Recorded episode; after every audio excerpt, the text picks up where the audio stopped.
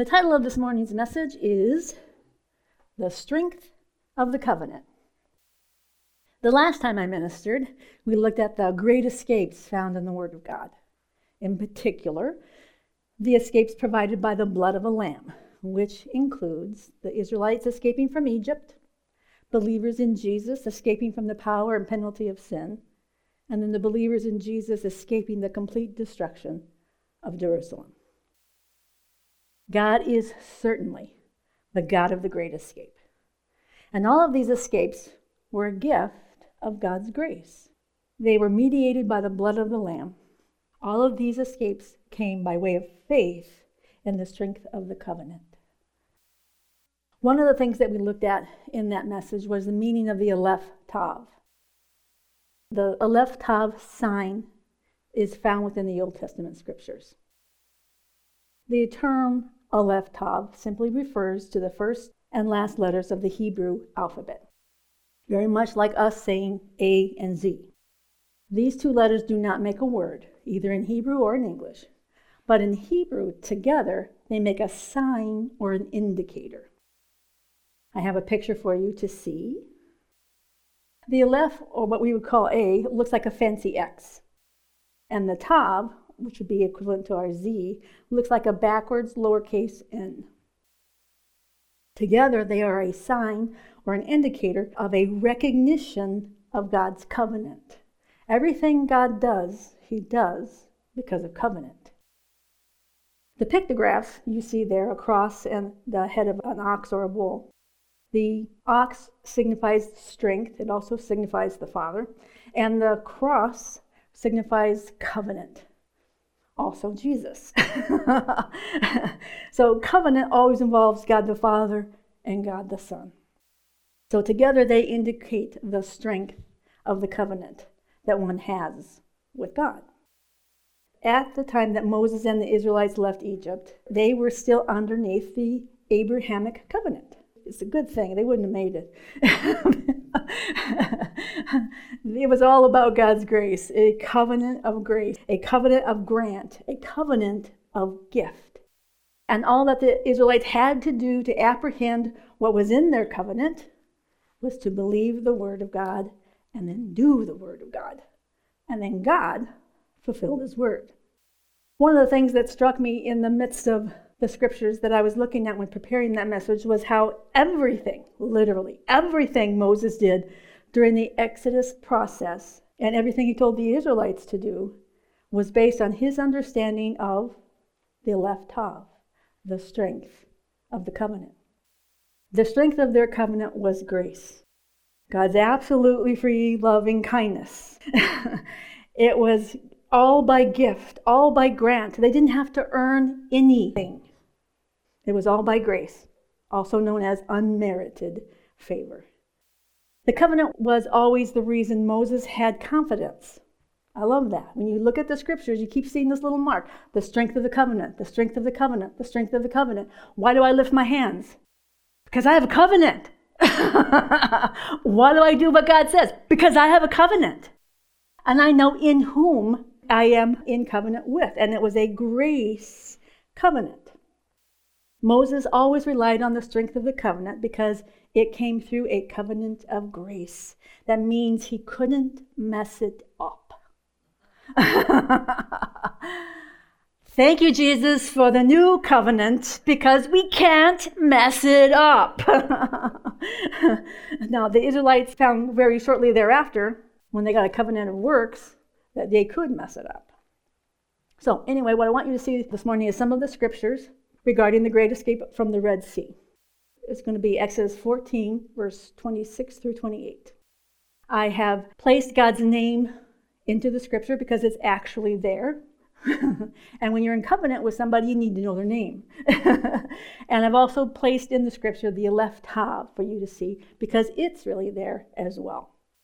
Beginning with verse 26. And the Lord Yahweh said unto Moses, Stretch out, Aleph Tav, because of the strength of the covenant, thine hand over the sea, that the waters may come again upon the Egyptians, upon their chariots, and upon their horsemen. This, of course, was not the first time God used Moses' staff to bring forth miraculous power. The staff, however, had no power of its own. Moses was exercising faith in his covenant of grace with the God of grace when he lifted up the staff. Moses had no power to do anything with a piece of wood.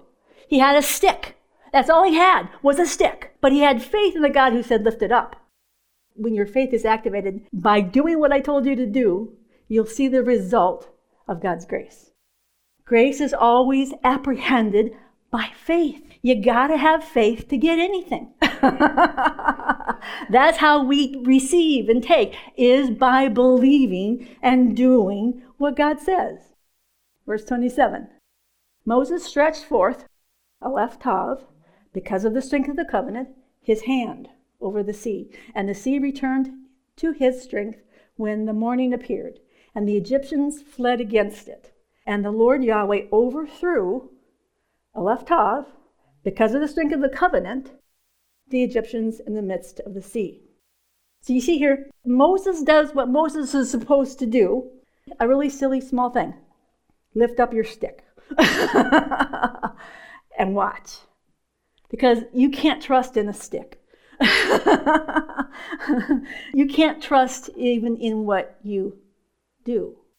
You have to trust in the God who told you what to do that it's Him empowering what you're doing. So Yahweh overthrew the Egyptians in the midst of the sea. Verse 28. And the waters returned and covered Aleph Tav because of the strength of the covenant. And I like this because we see Moses did what Moses was supposed to do, then God does what God's supposed to do. Only what God could do nothing that Moses could do. So the waters returned and covered Aleph Tav because of the strength of the covenant of grace, covered the chariots, covered the horsemen, and all the host of Pharaoh that came into the sea after them.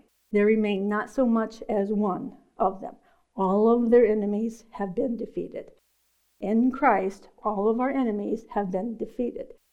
We appropriate this victory by faith in this grace covenant. Israel's enemies were defeated through the divine intervention of God's grace and power, through the cooperation of faith. Faith cooperates with God and apprehends the desired victory. God didn't give Moses a magic wand.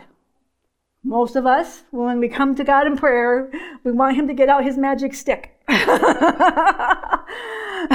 Wave it over the spot and make it whatever go away.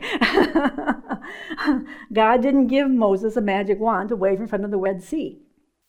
Contrary to legends that you can find online, somewhere along the line, and this is what happens with religion, is they take an example and they make it the rule. They didn't look at this story in the terms of relationship. They thought God gave Moses a magic stick. and he just went around using his magic stick whenever he needed it. See, you don't need relationship if you have a magic stick. You don't have to have faith. You don't have to believe in the one true and living God if you have a magic stick. God did not give Moses a magic stick. There are legends that this staff, this piece of wood, was actually completely made out of sapphire and had 10 jewels along the side for the 10 laws. and that somewhere in this world, this magic stick still exists. And that's what we need to look for is the magic stick. No magic stick. Faith in God's grace, in his absolutely free, completely supplying grace.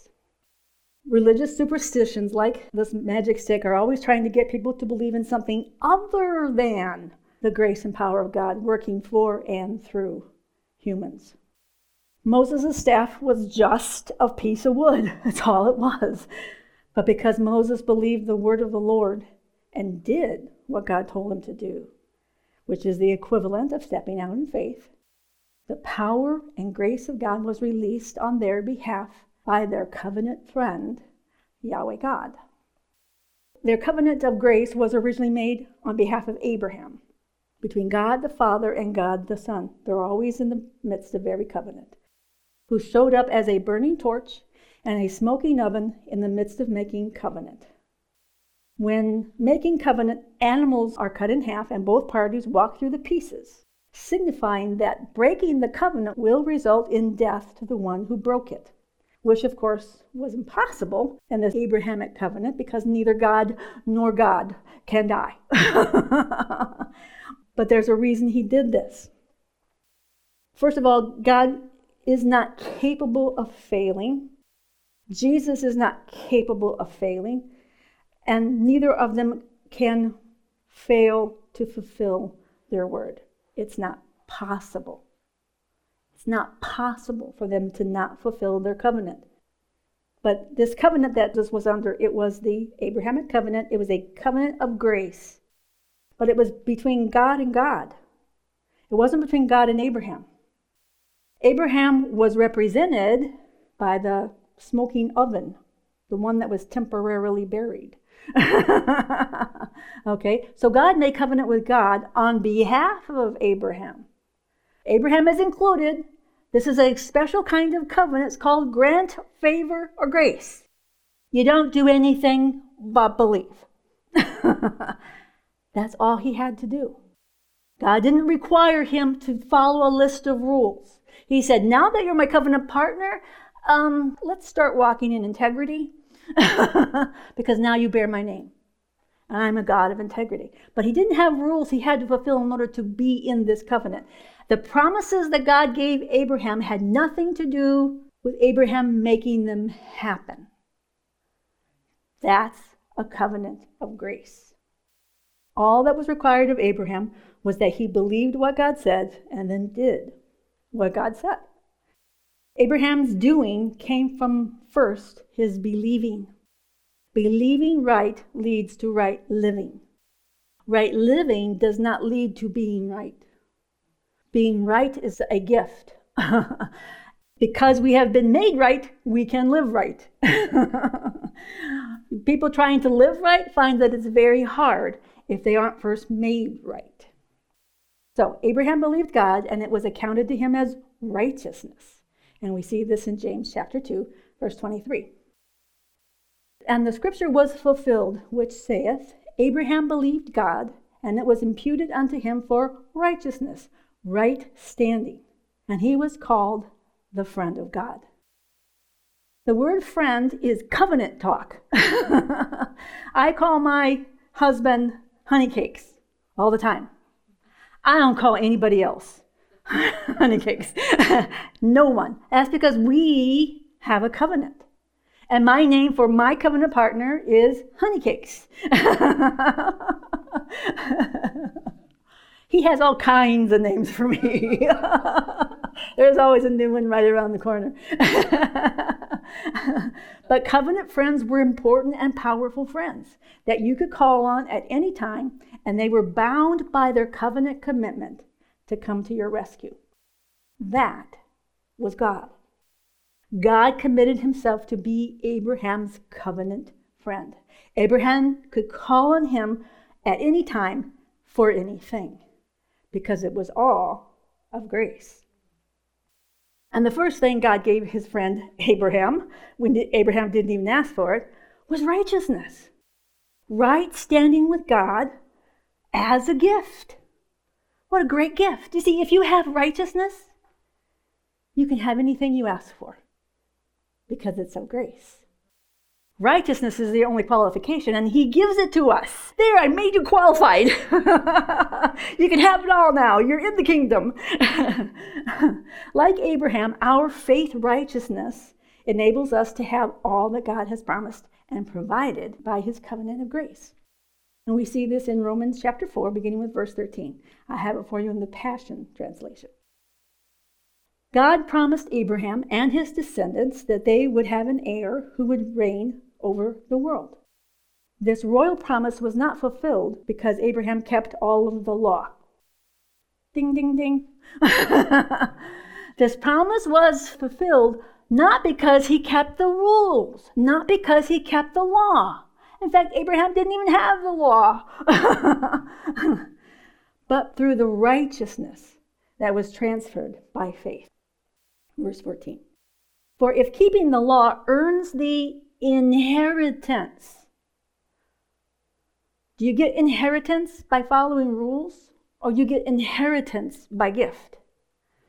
By gift. We don't earn inheritance, we receive inheritance. For if keeping the law earns the inheritance, then faith is robbed of its power and the promise becomes useless. For the law provokes punishment, and where no law exists, there cannot be a violation of the law. The promise depends on faith so that it can be experienced. I love that. So that it can be experienced as a grace gift. And now it extends to all the descendants of Abraham. This promise is not only meant for those who obey the law, he was talking about the Jews, but also to those who enter into the faith of Abraham, the father of us all.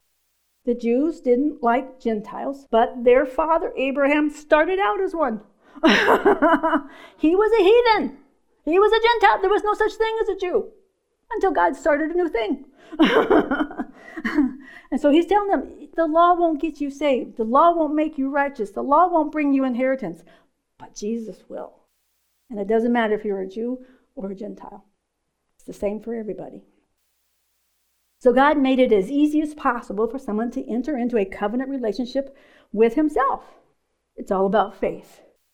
Believing what God, our faithful covenant friend, says. so that all that our covenant friend is and has can be ours as an absolutely free gift of His loving kindness. But God also knows that human beings, like Abraham, often have difficulty believing what God, our faithful covenant friend, says. So God provided a remedy. And we see this in Hebrews chapter 6, beginning with verse 13. I have it again for you in the Passion Translation. Verse 13. Now, when God made a promise to Abraham, since there was no one greater than himself, he swore an oath on his own integrity to keep the promise as sure as God exists. So he said, Have no doubt. I promise to bless you over and over and over and over and over and over and over and give you a son and multiply you without measure. So Abraham waited patiently in faith and succeeded in seeing the promise fulfilled, especially the son part. it is very common for people to swear an oath by something greater than themselves for the oath will confirm their statements and end all dispute. That's the point when someone says, I swear to God that this is the truth. The fact that they're swearing to God or by God, which we're not supposed to do, is a way of someone trying to convince you that they're telling you the truth. If they have to swear to it, they're probably not.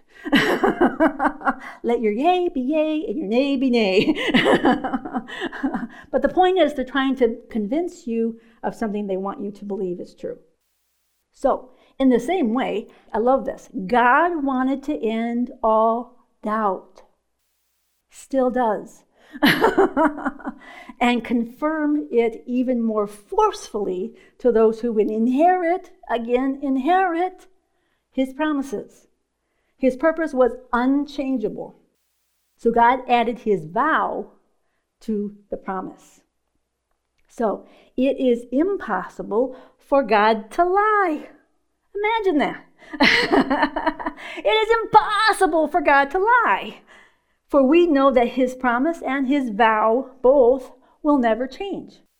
And now we have run into his heart to hide ourselves in his faithfulness. in His faith, in His goodness.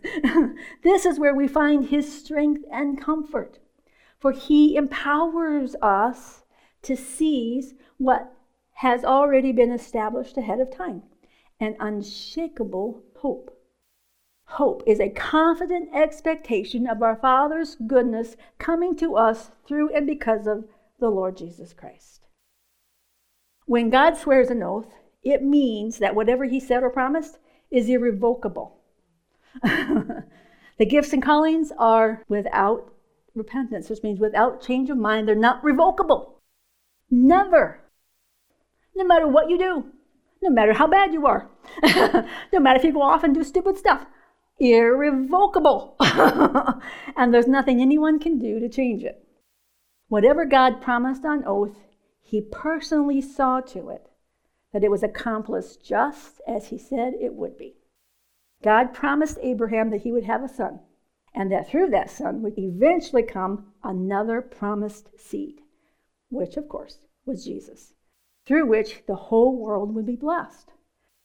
The whole world would be empowered to prosper in every area of life through this new covenant of grace. People would no longer have to live under the power of the curse. We don't have to live under the power of the curse. Is the curse active in our world? Sure it is. There's still death out there. We have an umbrella called grace. We don't have to live under the curse. The whole world can enter into this covenant of grace simply by faith. It is available to all. And as it was with Abraham, so God's covenant promises would come to believers in Jesus the same way they came to Abraham by grace through faith in the Word of God. The word spoken by God is a word spoken by somebody who cannot lie. I love that. Cannot lie. Years ago, I heard a minister say, It isn't that God doesn't want to lie. The truth is, whatever he says is. He's the God that calls things that are not as though they were. Why? Because they is. as soon as he says it, if he says monkeys can fly, guess what? Every monkey in the world is going to sprout wings because he said it. He can only speak that which is truth. He can't speak a lie. Everything he says is. God is not somebody who can lie. He is someone who cannot exaggerate God says if we saw all the good things He has in store for us for eternity, we would not believe Him because it's so good. so it's hard for us to believe it just how good God is. He says, You would think I was exaggerating. he doesn't want you to think that He exaggerates because He doesn't. And He is also someone who cannot, cannot, is not capable of being unfaithful. He only ever speaks the truth because truth is who he is. Our Father's fidelity to Christ and Christ's fidelity to his Father is without fault. And together, their fidelity, their faithfulness is to us. They will never leave us on our own because we have become one with them through the new covenant. We have been invited to sit in the Trinity. What? Just like Abraham, it was done on his behalf so he could be included in what God did with God. Same thing for us. God has invited humanity to step into Christ and thereby be part of his ruling government on this earth. We see this in John chapter 17, where Jesus is praying to the Father for believers, beginning with verse 13. This is the ESV version.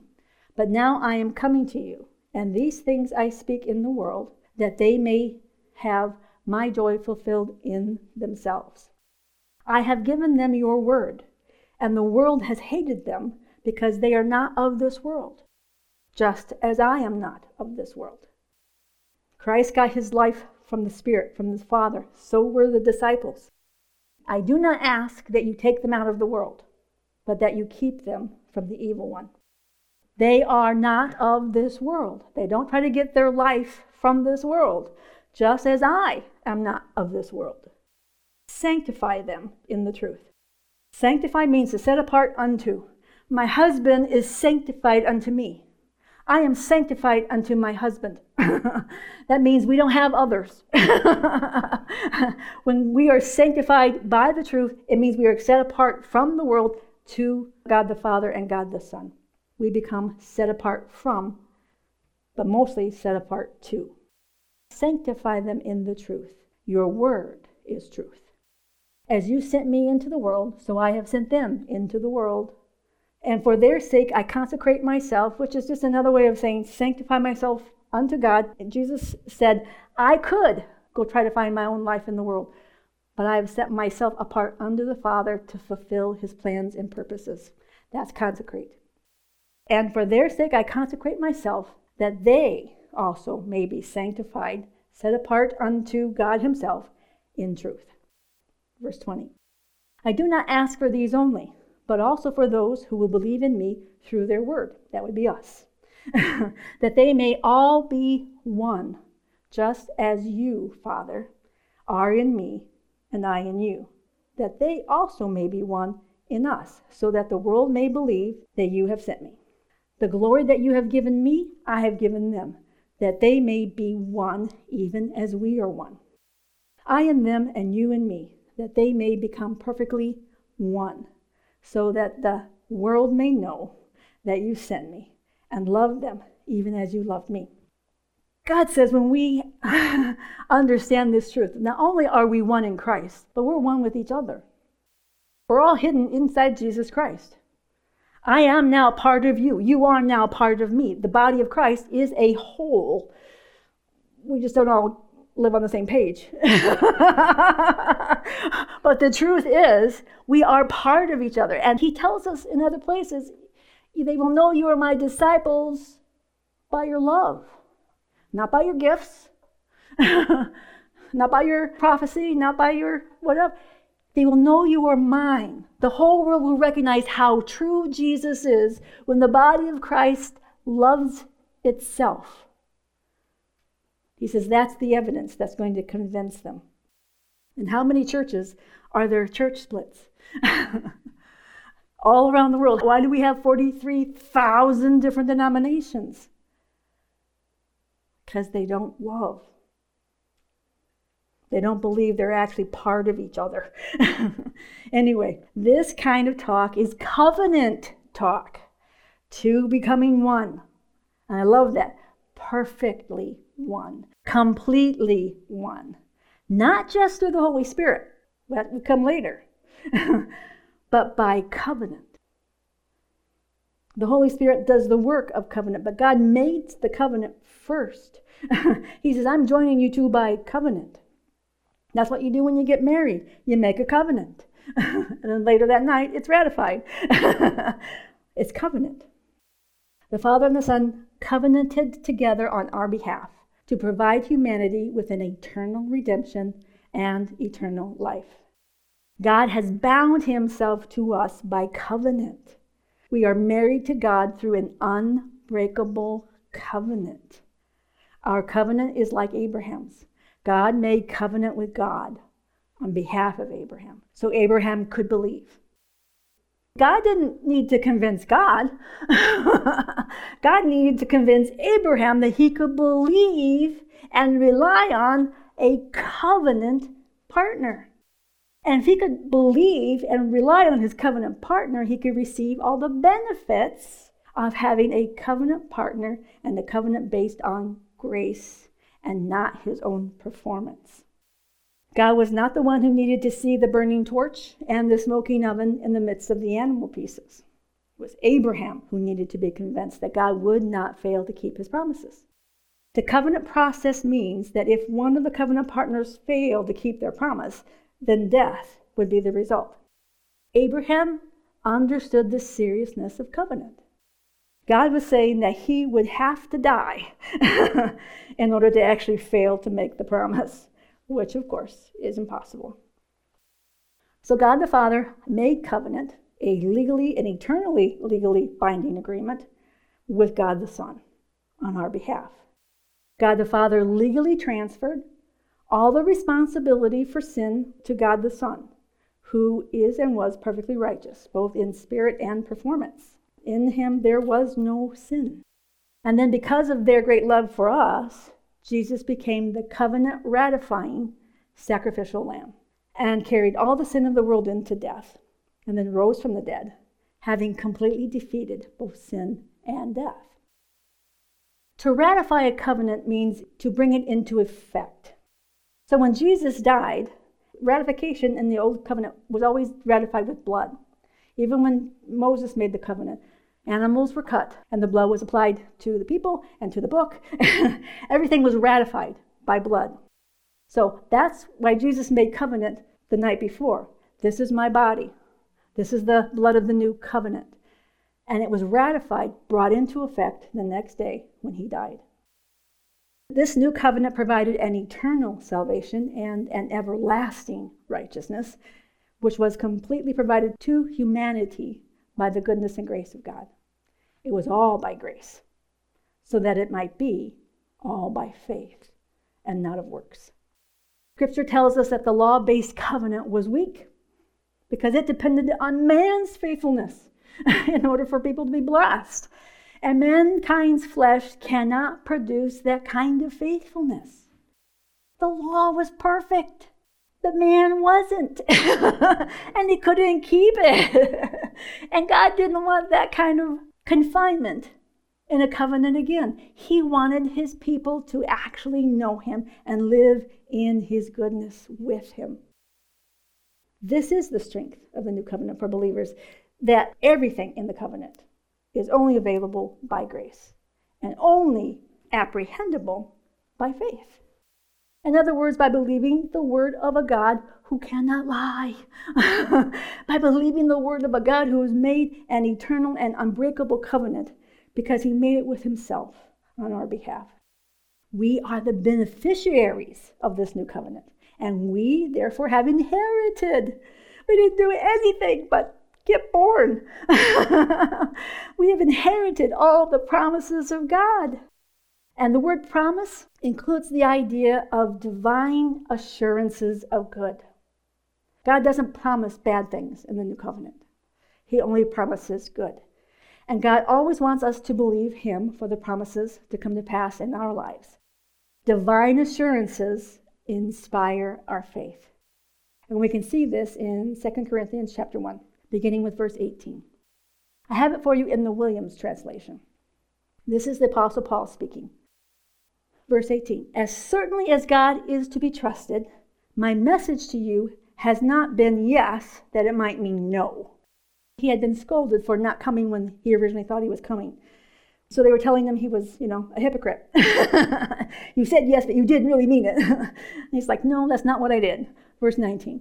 For God's Son, Christ Jesus, who was preached among you by us, Silvanus, Timothy, and me, did not become a yes that it might then be mean no.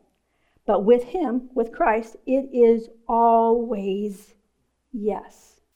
For as many as the promises of God may be, through him, through Christ, they are always yes. this is why our amen through him is for the glory of God when spoken by us. So when we go to God based on a promise, God, will you do this? We already know the answer. Yes! yes, I will do that. Why? Because it's a promise. I want you to know you should have divine assurance. The answer is always yes. and then because he says yes, we come into agreement with him and we say, Amen. So be it. It's done. It's finished. Hallelujah. His promises are always yes. I picked this translation because it uses the word always. and of course, it actually is the concept that it's always yes with God. God always wants what's good for us and all of God's goodness is available to us through the Lord Jesus Christ by grace through faith. Now, I'm going to change direction here at this point in the message, but I want you to keep what you've heard in mind as I proceed. I want to talk to you about healing from the book of James, chapter 5. James, as a Jew, and his name was James the Just, which means he was very legalistic. He was really good at keeping the law. That's why he struggled with grace a little bit. James would have completely understood covenant and would have realized that healing is part of the new covenant as well as the old. Lots of Christians have a hard time believing that. They don't believe healing is in the atonement. Jewish believers had no problem. They're like, what do you mean healing's not in the covenant? Uh, what's wrong with you? in the Old Testament, God told Israel that He was Yahweh Rapha, and God is the God who never changes. God is Yahweh Rapha, the God who heals you. What do you mean it's not in the new covenant? but when God said this, it was preceded by an if, because this is Old Covenant. Exodus 15, verse 26. This is God speaking. If thou wilt diligently hearken to the voice of the Lord thy God, and wilt do that which is right in his sight, and will give ear to his commandments, and keep all his statutes, I will put none of these diseases upon thee, which I have brought upon the Egyptians. For I am the Lord Yahweh that healeth thee. what I like about this particular verse is that there is wisdom in it. God will lead us around things so that we don't fall into sickness. But keeping all of these rules and regulation is not what qualified them for healing. Yes, we should take care of our bodies, but even if we don't, the grace of God still qualifies us for healing. It is the blood of Jesus that qualifies us to receive whatever healing we need. God wanted them healed, and yes, He wanted them to listen to Him too. that works together. We do what God says because we believe what God says. But when God gave them this commandment, it was just after He told Moses to throw the tree, representative of a cross, into the bitter waters at Marah. Moses did what God said. How? By faith. What happened? Grace showed up, and they received the bitter waters made sweet. But this was all while they were still under the Abrahamic covenant of grace. The grace is the way to go. In Deuteronomy 28, God tells Israel what all comes underneath the umbrella of the curse. I'm not going to read all of it, just these two verses. And if Israel went after other gods, he promised they would suffer sickness. 28, verse 60. Moreover, he will bring upon thee all the diseases of Egypt, which thou wast afraid of, and they shall cleave unto thee.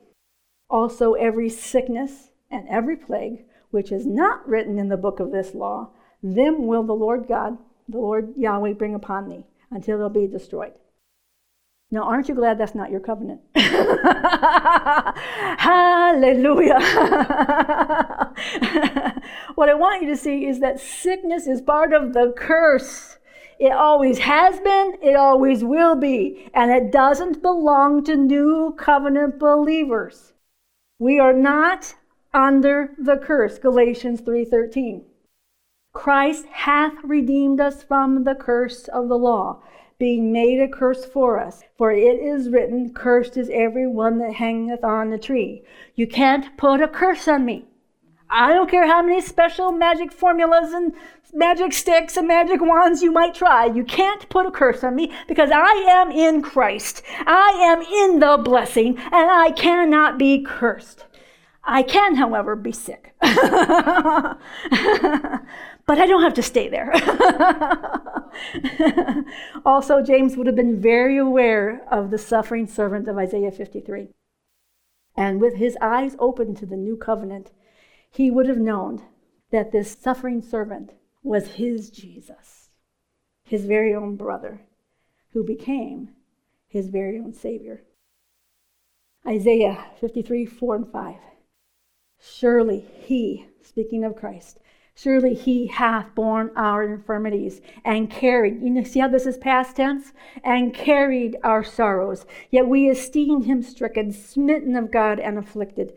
But he was wounded for our transgressions, he was crushed for our iniquities, and the chastisement of our peace was upon him.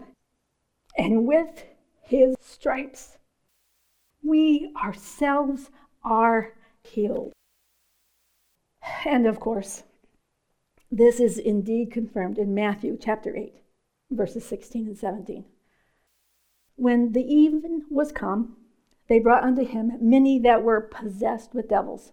And he cast the spirits out with his word and healed all that were sick, that it might be fulfilled which was spoken by Isaiah the prophet, saying, Himself took our infirmities and bare our sicknesses.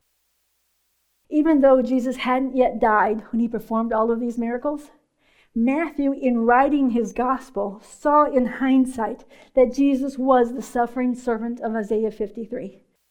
And Jesus didn't have to die to have authority over all the works of the devil. he was God in human flesh, and Satan had no power over him. And Jesus came to destroy all the works of the devil, and he started long before he went to the cross. he went around undoing what Satan was doing, which shows us the origin of sickness.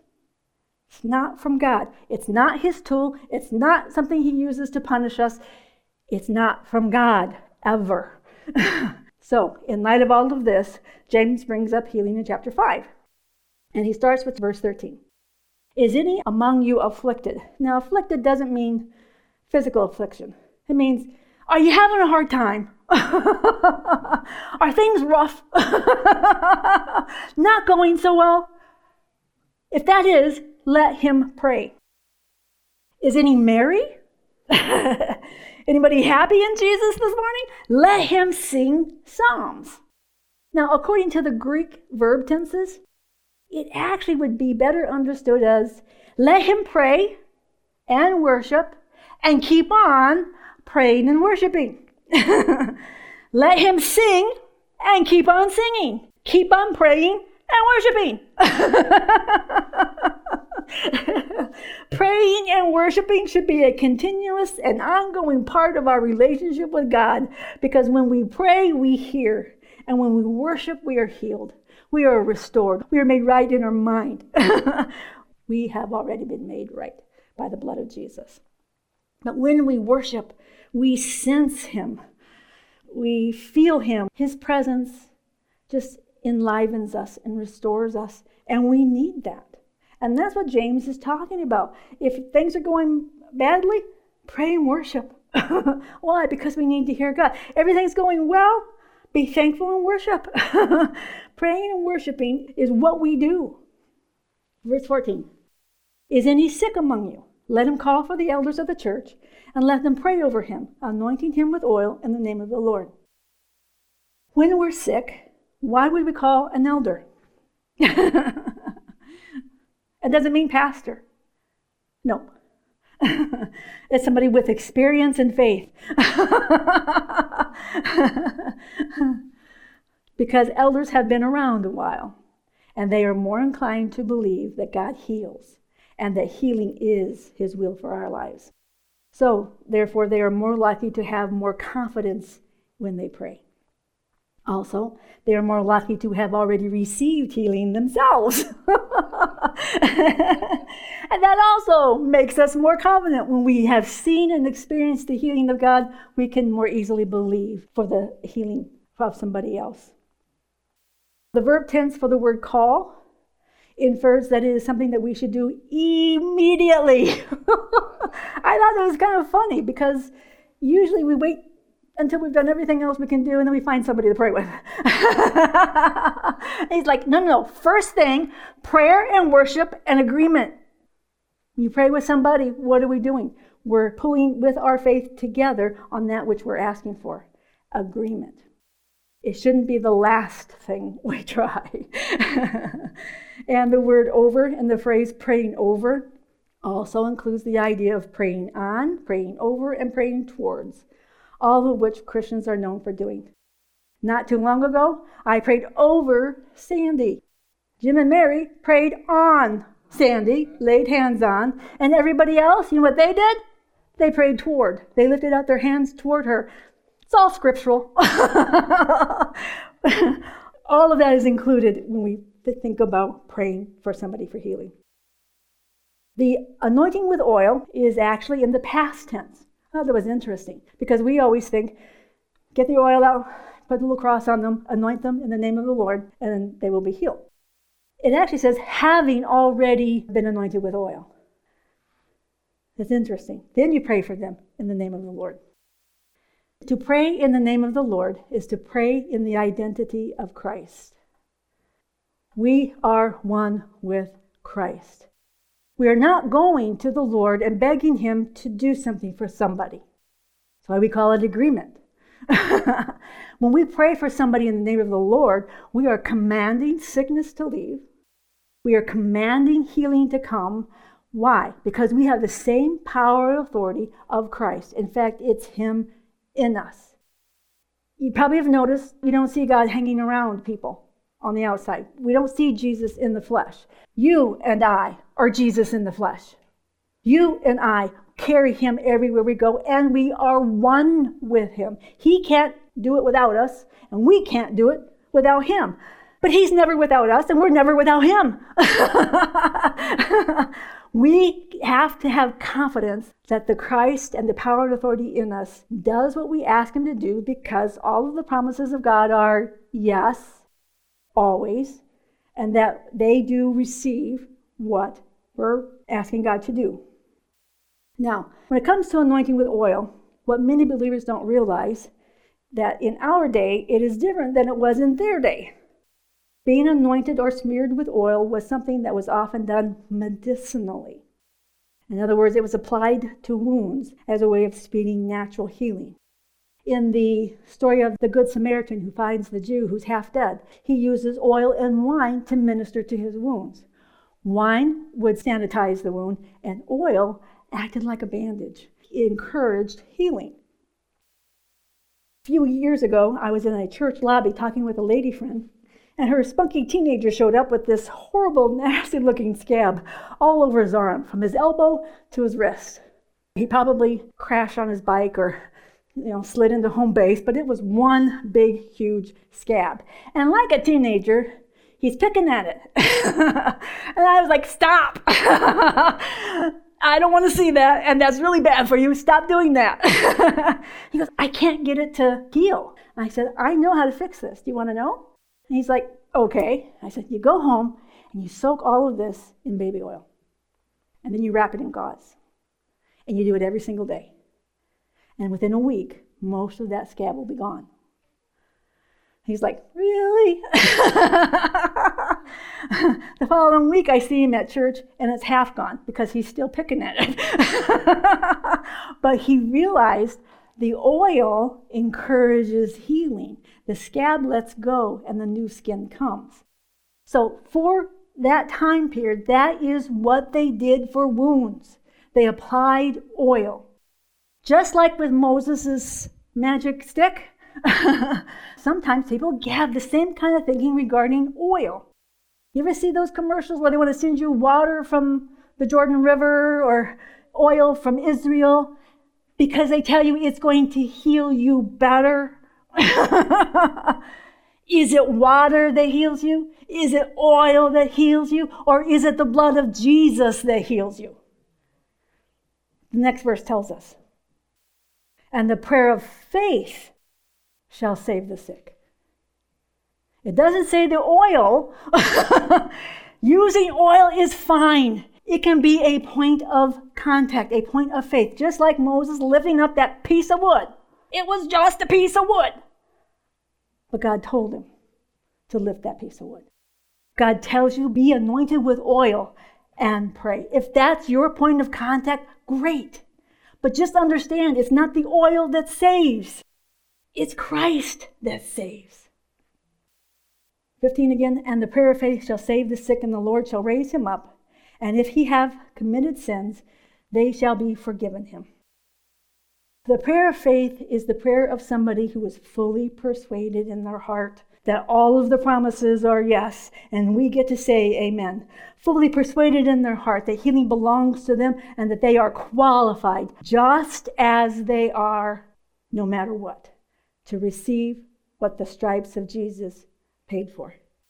Healing is a grace gift, and it's apprehended by being fully persuaded that the answer to our prayer is already yes. Because God always says yes to the promises, and then we always get to say, Amen. It's done, it's finished, so be it. In the phrase, shall save the sick, the word for save is sozo. I love the word sozo. That's where we get our word for salvation. It doesn't mean just to physically heal, it means to save. It means to make safe, to heal, to protect, to deliver, to preserve, to restore. All the things that salvation is. That's the word they use here. They don't use the word just for being healed, but it's a matter of wholeness. the prayer of faith will bring wholeness to the one who is quote unquote sick. Sick doesn't mean just ill either, it also means tired, weak, lacking strength. So it's okay if we're tired and weak and lacking strength because God is going to sozo me. and that's the point. It doesn't matter if I'm sick with sickness or just overrun with weariness. I still need the same sozo power, the saving, restoring, healing power of Christ. In the phrase, and the Lord shall raise him up, the word raise implies being raised up from a sick bed or from a deathbed or up and out of ruins. It isn't just about being sick, it's about being whole. It's about being well. It's about living in the divine health in every area of our life. It's about being blessed and living in that blessing. And then the next part of this is one of my favorites. and if he have committed sins. When we see how translators translate, they translate according to their own personal belief. They can't do otherwise. so, if you believe somehow that sin sticks to you, that's how you're going to translate it. the word and if in the Greek, it doesn't have to be translated and if. It can be translated even if makes a big difference. God will save you, make you whole, even if you've sinned. Because it's all about grace and not performance. Sin doesn't stick to us. We've been smeared with the Holy Spirit. Sin doesn't stick. I personally know of broken-hearted people who were told that they miscarried their child because they must have had hidden sin.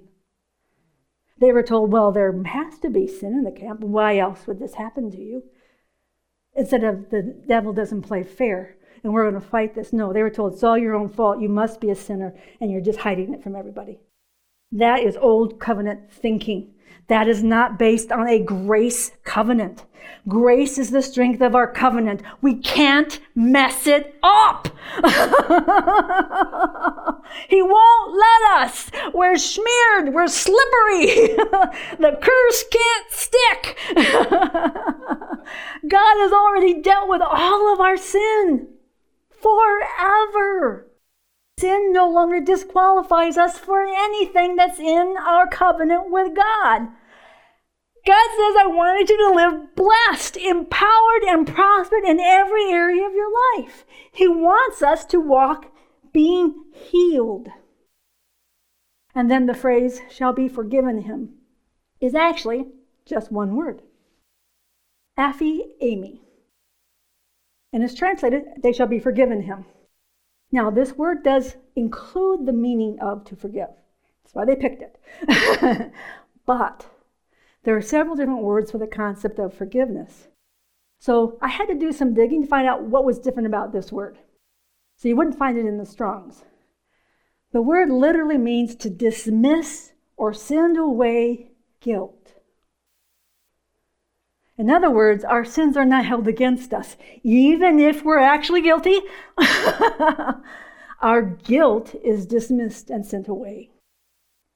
Verse 15 would better be translated this way And the prayer of faith shall save the sick, and the Lord shall raise him up, even if he might have committed sins. His guilt is dismissed and sent away. And the word might is actually in there.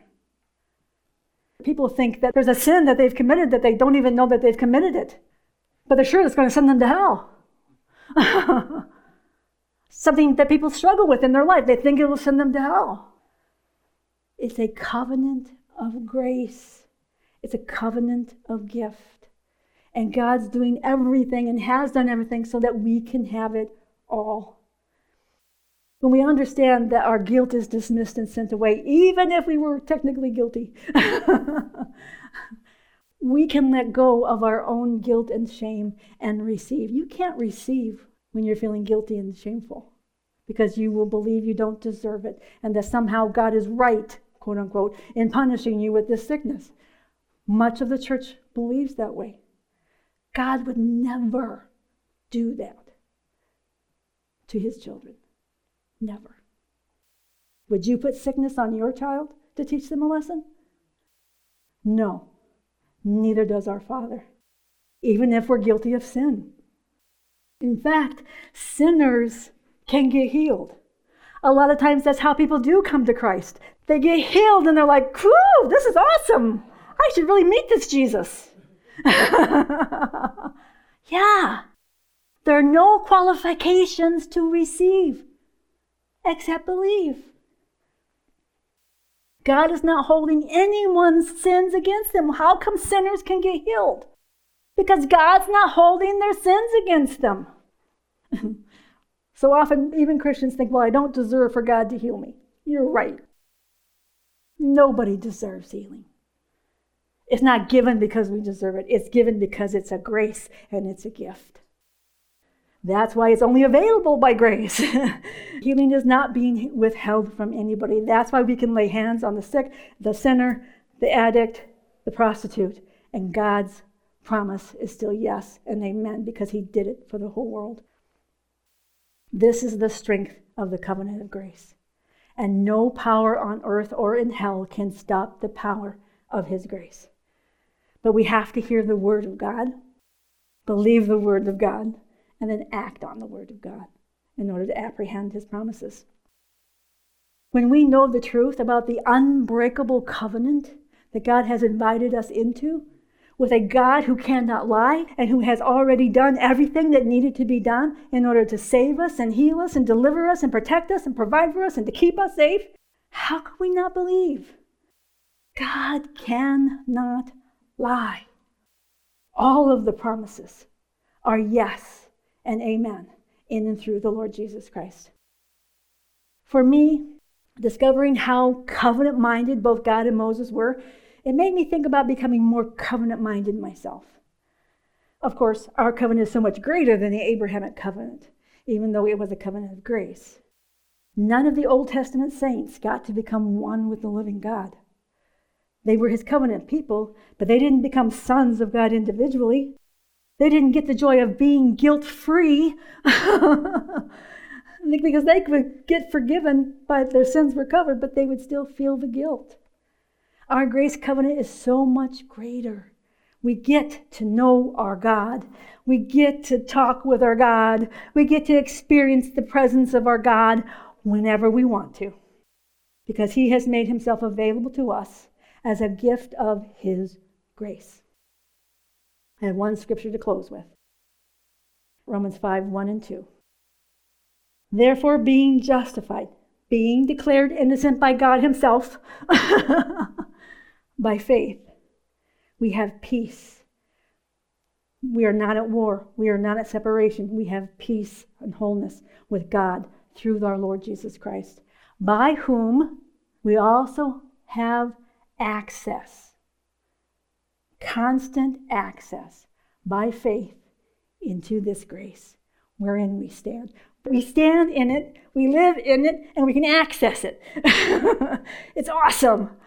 and because of that, we rejoice in hope, the confident expectation of our Father's goodness that comes from the glory or the manifest presence, the glory, the manifest presence of God.